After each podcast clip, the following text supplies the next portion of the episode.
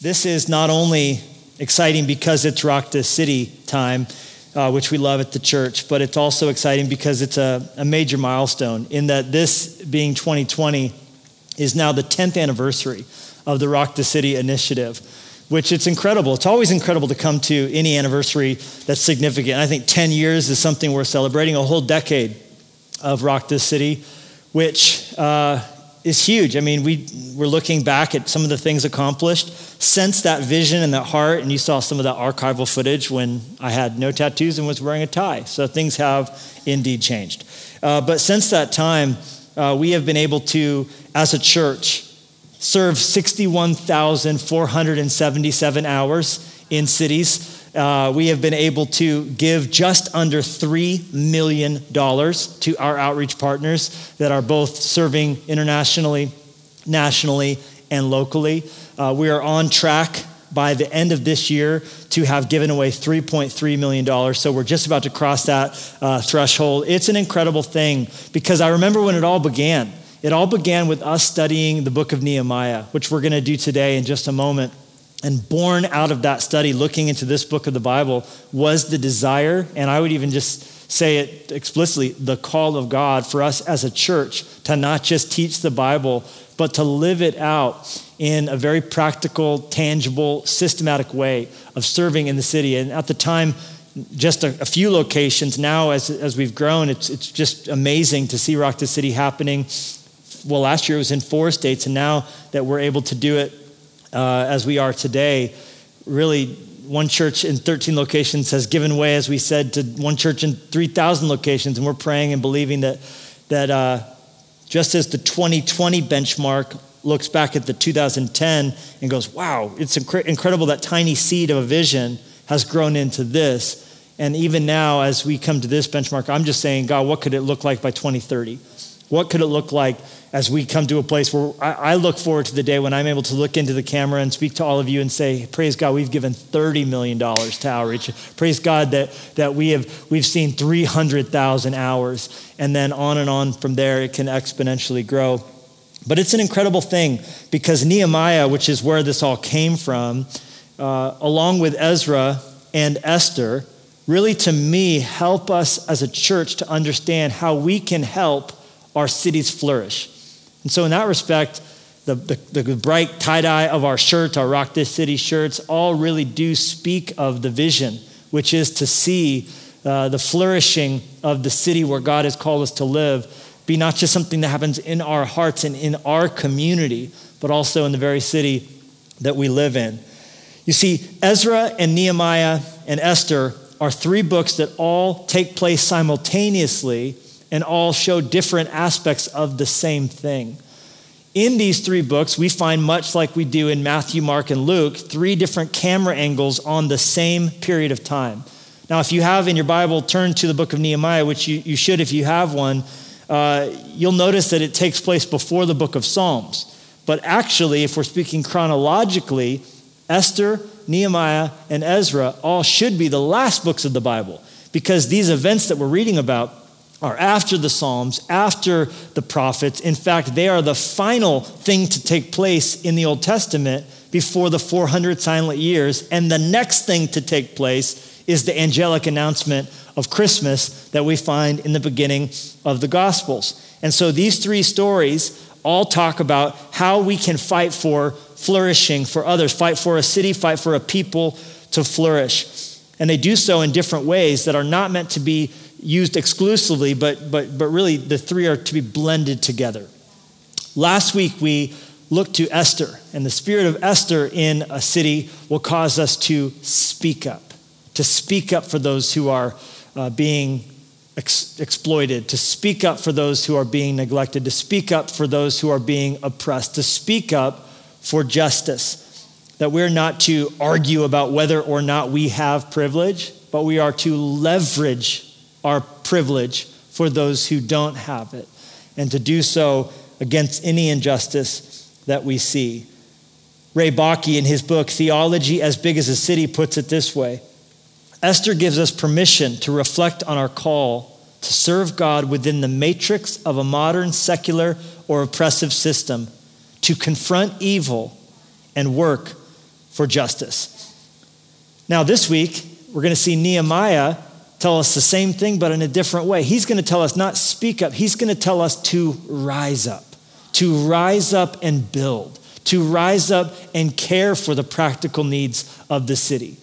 The first year, 10 years ago, we began. I went to the mayor of the broadcast city that we broadcast from and just ask, How can we help? How can we serve? I did the same thing again this year. How can we come alongside what you're doing? You're leading. We, we, we thank God for those who lead in political ways. We pray for them, though we don't always agree with anything that an elected official is doing. But we pray for them. We seek to serve under that authority. We care for our first responders. We care for our firefighters, our police officers. Uh, we, we, we believe, even in times when we, we believe there needs to be reform in the system and change in policy, even when we, we know there is corruption that takes place and evil that we see, we still want to serve. We still want to pray for.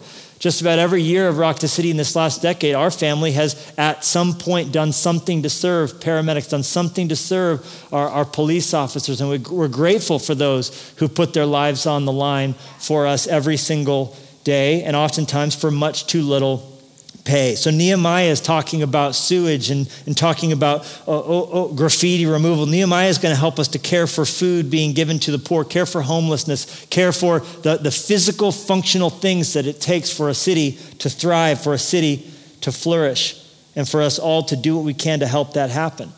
Spoiler alert, if you come back next week, it's Father's Day, by the way, and I hope you'll be here as we talk about from Ezra how spiritual formation is a, is a necessary part of flourishing. What, what is it uh, help if we care to, enough to speak up and we care enough to rise up, but on the inside, on the eternal, unseen level, if we're not ministering to people with evangelism, if we're not caring enough to share the gospel, if we don't care enough the, those who have received the gospel can be grown through discipleship relationships, be put into groups, into community, and to, and to thrive, iron sharpening iron. So, all of these things Ezra speaks to, and, and specifically with the bend of how that starts in the home, starts from the father, starts from the, from, from the, from the level of, of mom and dad, and, and what that looks like in a home as it spreads out. So, I hope you'll be here with us next weekend.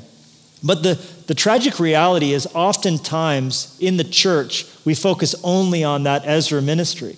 You, you can throw a stone and hit a church, so I don't re- recommend you throw a stone and hit a church. And find one that'll give you a Bible study, and find one that'll tell you uh, the gospel. Sadly, oftentimes it's not the gospel and the social justice and the practical needs.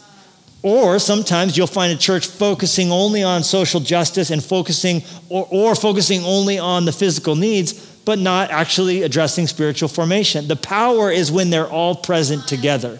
And, and, and some churches and some pastors are going to find it easier because of their bend, because of the, the, the, specific way they're wired to do one of the three. But what I'm realizing, it's, it's really that power of the harmony of all these things working together. That it's not either or, it's both and.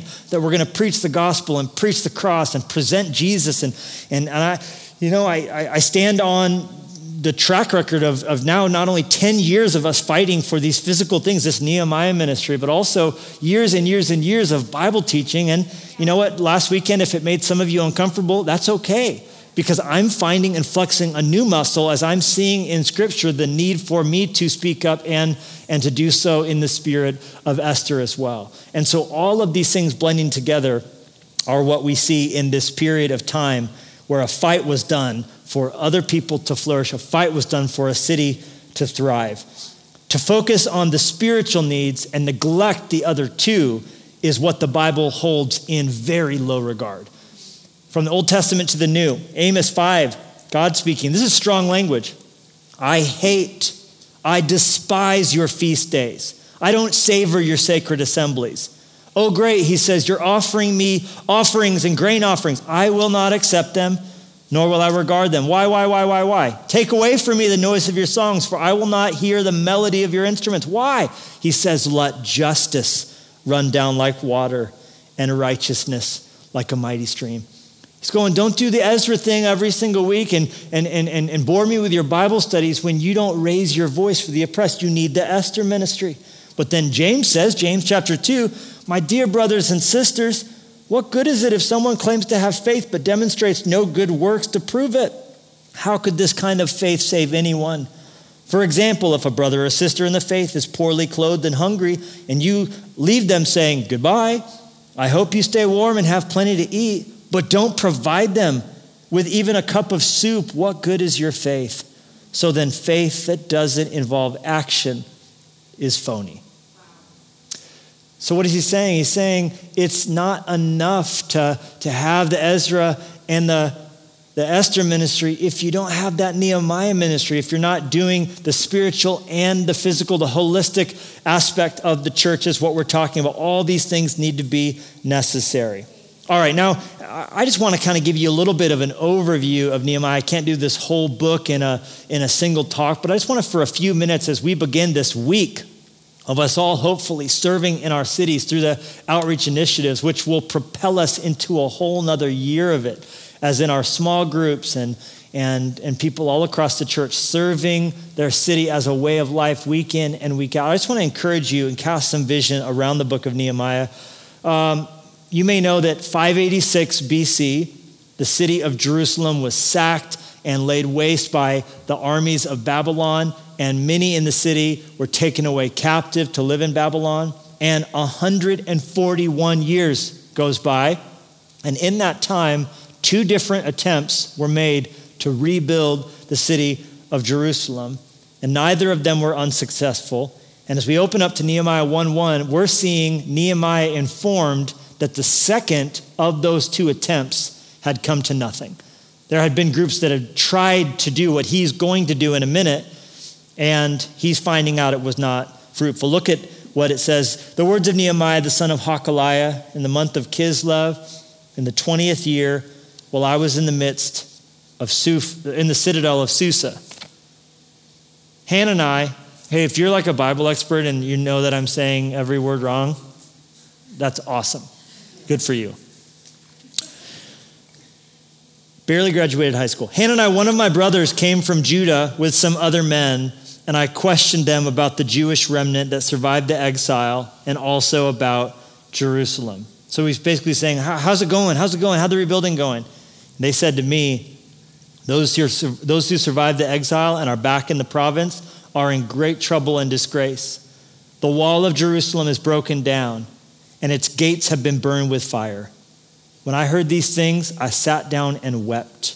For some days I mourned and fasted and prayed before the God of heaven. Then four months goes by. There's a four month gap while he's waiting and praying, weeping and praying, crying out to God and praying, but still just showing up for work and doing his job. Then it says, chapter 2, verse 1, in the month of Nisan, it's a vehicle. In the 20th year of King Artaxerxes, when wine was brought for him, I took the wine and gave it to the king because Nehemiah was a cupbearer. That means he would take a tiny sip of the king's drink, and if Nehemiah didn't die, the king would be able to drink it and know that it wasn't poison. No one had tried to take him out, which meant that Nehemiah's job had a level of stress to it, but if all was well, he got to drink some really expensive booze. I took the wine and gave it to the king. I had not been sad in his presence before. So the king asked me, Why does your face look so sad when you are not ill? This can be nothing but sadness of heart. I, he says, was very much afraid. I said to the king, May the king live forever. Why should my face not look sad when the city where my fathers are buried lies in ruins and its gates have been destroyed by fire? The king said to me, What is it you want? Then I prayed to the God of heaven. And I answered the king, If it pleases the king, and if your servant has found favor in his sight, let him send me to the city in Judah where my fathers are buried, so I can rebuild it. What do we see in this initial passage? We see that, that to see a city flourish takes tension. And the first example of this tension is the tension between emotion and action. Emotion and action. The first couple verses tells us that Nehemiah was sad and brokenhearted. He sat down and wept and spent four months doing that. But he didn't just care. He didn't just feel bad. You know, we see some things on the news. We see our city sometimes in ruins in, in one way or another, and we sometimes just feel bad. And man, I feel terrible. I, someone should do something about that. But that's not where he stopped. That's where he started. The emotion was mixed with action. Action number one, he prayed. He prayed. And you can do more after you pray, but you can't do anything more until you pray. Nehemiah knew that prayer moves the heart and moves the hand of God. Prayer is action. Prayer is doing something. And in that prayer, he basically said to God what we should all say Here am I, send me. Because many times when we're praying for God to do something, God, save my neighbor, God, encourage that person, God, touch our world, God's up there going, the answer is yes, you get to work. The answer, your prayer has been answered, and you are the answer now to your own prayer. And Nehemiah sensed that, and that's why he spoke up. He, in front of the king that day, he said, uh, I'd like to go do something. Because the king basically said, carte blanche, what do you want to do about this problem? He goes, I'd like to go fix it.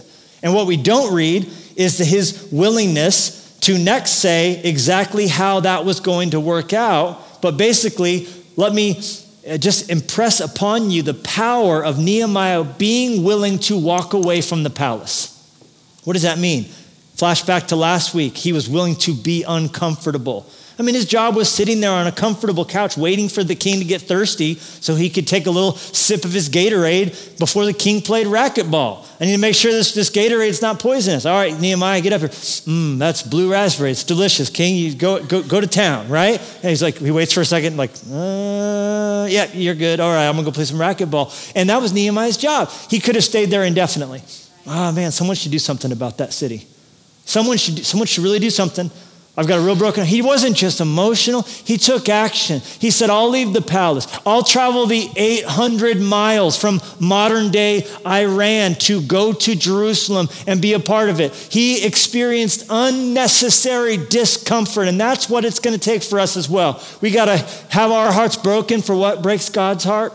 And then we got to take action and be willing to be an answer to our own prayers. The second uh, ingredient the second area where there's tension is that there's got to be both plumbing and poetry. There's got to be both plumbing and poetry if a city is going to flourish. What do I mean by plumbing? When I say plumbing, I'm talking about, well, plumbing. I'm talking about the organizational network of pipes that's going to take to get hot water to a faucet that dispenses hot water, and cold water to a faucet that dispenses cold water, and wastewater away to where the wastewater needs to go. It's an incredible thing that we take for granted what it actually entails to have plumbing in a building, to have plumbing in a city, wastewater, all that stuff. It's incredibly complex. It's a system, it's something that's been thought out. It involves water pressure and, and water treatment, it, it involves lots of different factors. And so it is in the story of Nehemiah. In fact, if you look at verse 17 of chapter 2, we see uh, Nehemiah said to them, You are the tr- uh, you see the trouble we are in. Jerusalem lies in ruins, and its gates have been burned with fire. So come, let us rebuild the wall of Jerusalem, and we will no longer be in disgrace. I also told them about the gracious hand of God that was upon me and what the king had said to me. And they replied, Let us start rebuilding. And they began this good work. One translation, they said, Let us rise up and build. And I love that sentiment. Now, they weren't in that story responding to Nehemiah's plumbing, they were, in fact, responding to Nehemiah's other attribute. That's the tension now, his poetry. What he did was, was inspired them with vision. This is his version of the I have a dream speech. This is him, you know, really inspiring them with, with moving words that tugged their hearts, that caused them to stand up from where they were sitting and say, Yes, we want to be involved. Now, he could have talked about the fact that the king had given him permission to pull any tree from the king's forest and that the king had sent a conscript of bodyguards to, to, keep after the work and to guard after the work. He could have talked about that the king gave him written permission and verification that all the T's were crossed and the I's were dotted, that he had pulled permits essentially for all this to take place. He could have shown them all the blueprints. He had all those things. And they were good and valid, but it was the poetry that moved the heart of the people. It was the vision, it was his appeal to history and the chance to rise up and fulfill their destiny. It's which is it? Both. It takes plumbing and poetry for any great thing to get done. It takes a constant remembering of why we're doing this and why this matters and, and, and, and what the, the, that will cause our hearts to burn. But also, it takes that poetry, it, takes that plumbing, rather, it takes that system, it takes, it takes all of the things uh, needed for it to get practically done. In, involved in Nehemiah's plumbing is that he would eventually, when the walls were finished, have a system of relocation. He would ask for people to tithe people. We think about tithing money.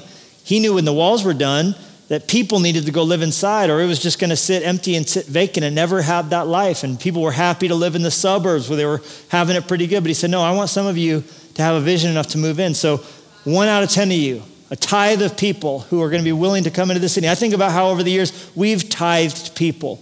Think about how every single time we've expanded and opened up other locations and, and, and done so, we've, we've done so by tithing people, taking people who are happy and connected and in community and say, hey, let's, let's have you go. Let's have you relocate over here to Billings. Let's have you relocate over here to Great Falls. I would love for you to not move to Kalispell, but to stay in Helena because the time's going to come when you're going to start a watch party. I'm just saying, when there's a mentality that says, I'm willing to live here and fight for this part of the country to flourish, where I could very well easily say, man, it'd be amazing to live over there, but instead I'm going to be sent over here. That's a system. Nehemiah had a system of, of calling people to be inspired by poetry, but it all was according to this great grid of plumbing. Arnold Toynbee said, apathy can be overcome by enthusiasm, and enthusiasm can only be aroused by two things. First, an ideal, which takes the imagination by storm, and second, a def- definite intelligible plan for carrying that ideal into practice. So it's plumbing and it's poetry. Nehemiah understood the right occasion for a speech and to pick up the quill pen.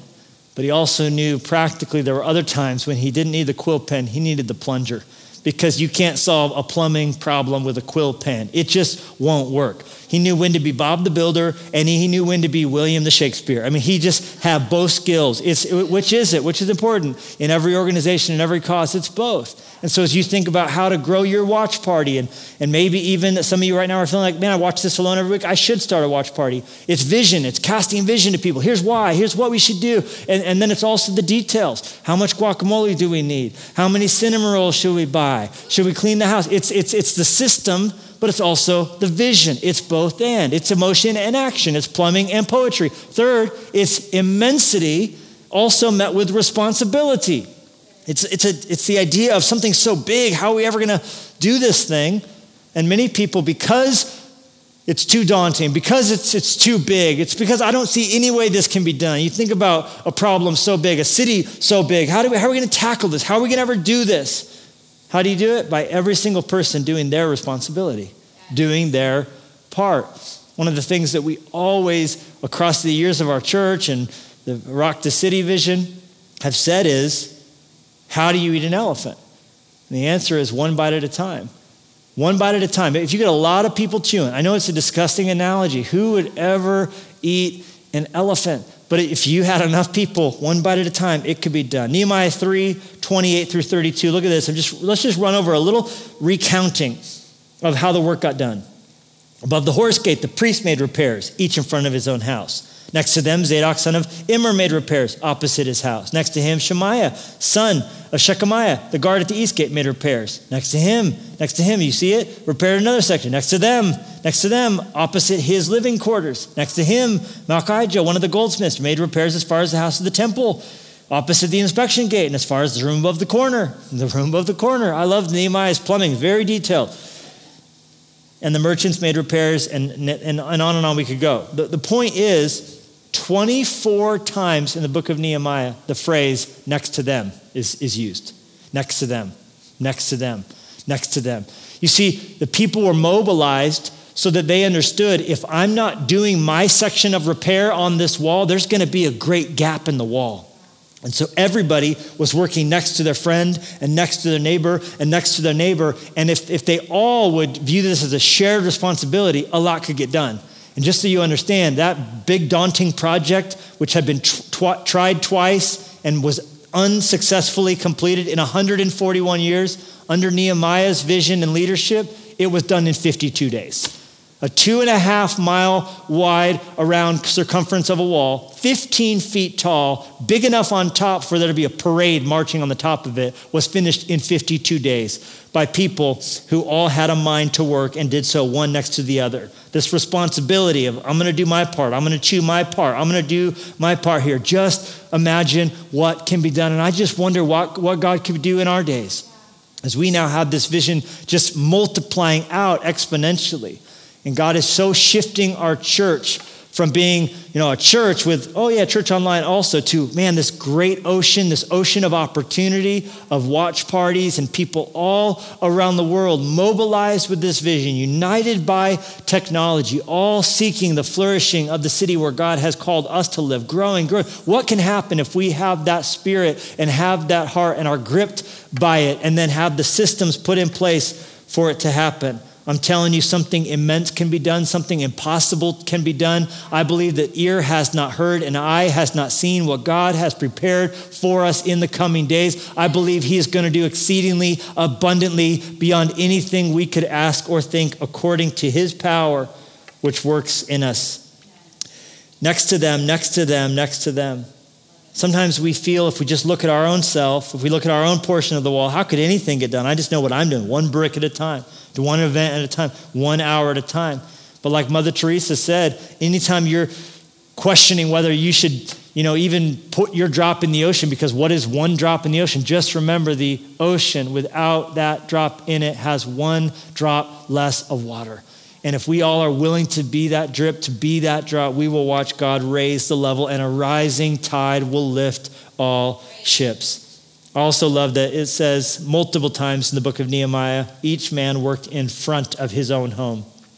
There was a section of the wall in front of their house they were assigned to work at. And I love that this year, for many of us, it's a different Rock the City because normally you might go across to an outreach groups here, there, but if you can't physically get out of your house at this season, at this moment. We've put together ways at outreach.freshlife.church where you can make a difference right in front of your home, right in your home. There's things we can do serving God right there in front of our home. But our vision and our heart is not to stay in our neighborhood because, especially as we have discussed in this race issue of, of, of, homogenous neighborhoods, and oftentimes those who live in our neighborhoods are like us either in skin color or in uh, financial status. So to think about and have a heart for neighborhoods where, where people are different than us and want to seek the flourishing, not just of people who are in our socioeconomic uh, group, but, but all across the spectrum of the city, wanting that flourishing to take place.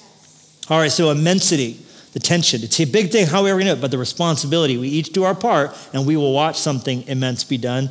And then Fourthly and finally, leading and bleeding.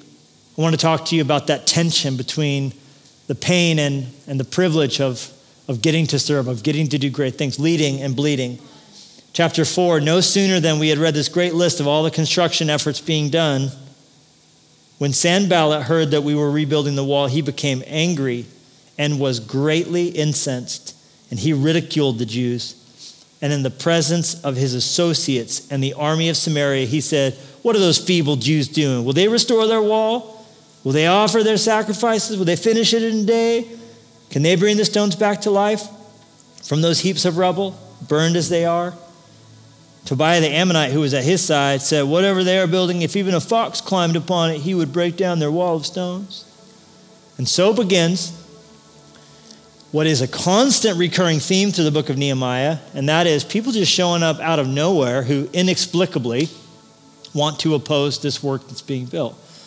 To do so by making fun of it, to do so by trying to demoralize those who are doing the work, to try to divide those who are doing the work, to antagonize, to even physically threaten to attack, smear campaign, distraction attempts, so many different things all the way to the end of the book as the wall is rising. They're just trying their hardest to keep this work. Because some people don't want to build, and that's not enough for them. They also want to oppose anybody who does want to build. And that you have to understand is something you are going to reckon with if you're going to fight for your city to flourish. It is going to happen. It is not if, it's when. Charles Swindoll said once anyone who steps into the arena of leadership must be prepared to pay a price. True leadership exacts a heavy toll on the whole person, and the more effective the leadership, the higher the price. The leader must soon face the fact that he will be the target of critical darts, I would say he or she.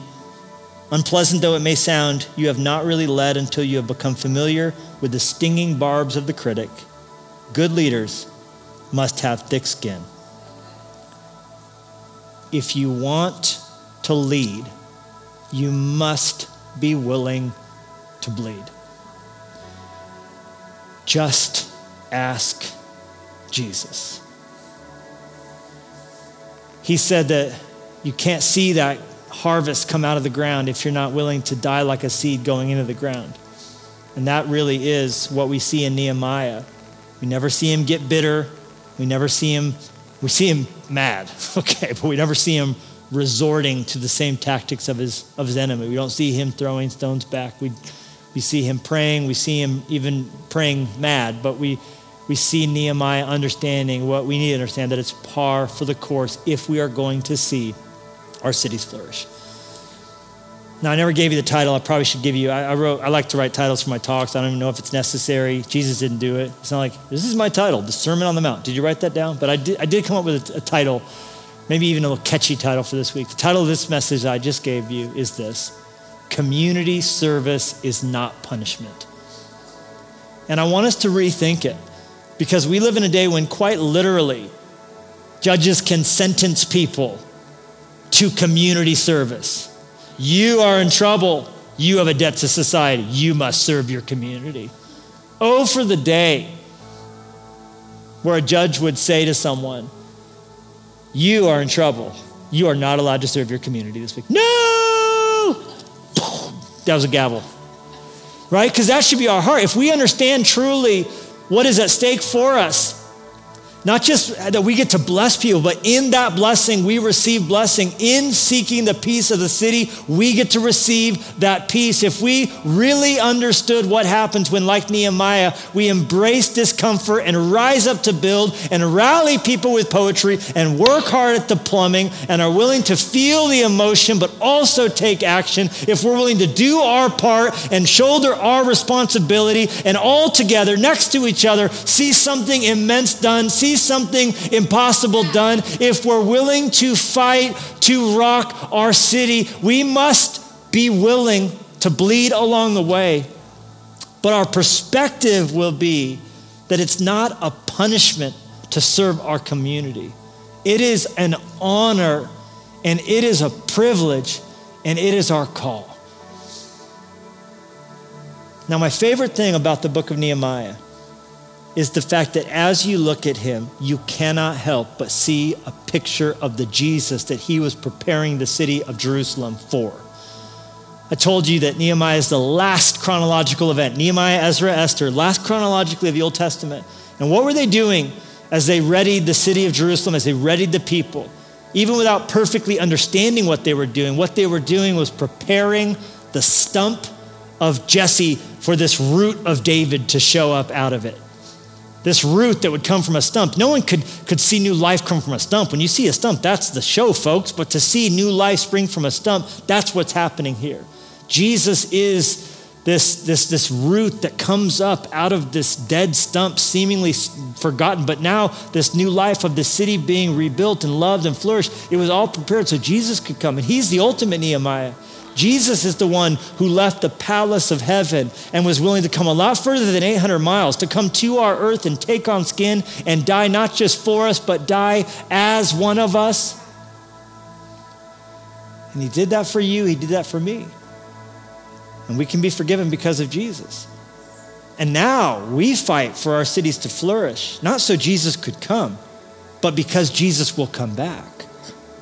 And we to be agents of the cross and agents of reconciliation and fighting for cities to flourish, fighting for villages and towns and, and Indian reservations alike to flourish is because we know our King is coming. Our King will soon be here, and He wants us to be working as He returns for other people to flourish, just as He has made our hearts new. And so that's our heart, like Nehemiah, looking to the greater Nehemiah.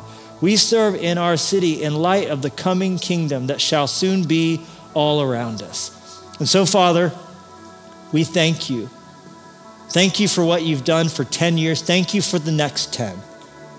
May you by 2030 have done something so immense and mysterious and supernatural among us that by the time we get there, we will have a hard time believing we ever thought that this last 10 years was something big because it is just so massive. And may we do so drop by drop. May you fill us with your spirit even now.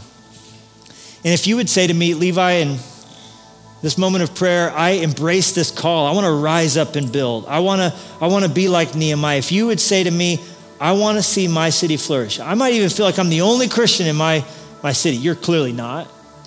But you feel like, I don't know, I might be the only Christian in my neighborhood. You're probably not. But even if you were, if you would be willing to say to me, I want to fight for my city to flourish. I want to believe that community service is not punishment. Would you just raise up your hand as we're praying? saying, I want to rise up and build. I want to do this Nehemiah ministry. Raise your hand up. God, thank you for each. Thank you for this army strewn all across this world in this moment, embracing your call. May you fill us with your spirit and strength and not grow weary and not get tired, but to keep fighting. You can put your hands down. I want to give an invitation now for anybody watching and you've never given your heart to Jesus. And right now, he's standing at the door of your heart and he's knocking. This one who Nehemiah points to, who left the palace of heaven so you could be a part of his kingdom with life everlasting. He wants to forgive your sin, come into your heart. That's why he died for you on the cross. If you open your heart to him now, he'll come in. Right now, while we're praying, say this to him Say, Dear God, I know I'm a sinner. I can't fix myself. Please come into my heart and make me new. I give myself to you. And right there in this prayer, with your head bowed, your eyes closed, if you just gave your heart to Jesus, let me ask you, just raise your hand up in the air. Raise it up right now. Raise it up, raise it up. God sees your hand. He sees you. He sees you. He loves you. He knows you. Thank you, Jesus. Put your hand down. Put your hand down. Thank you, God. Come on, church, all across the church, let's celebrate with those making that decision this week. We are so for you and with you.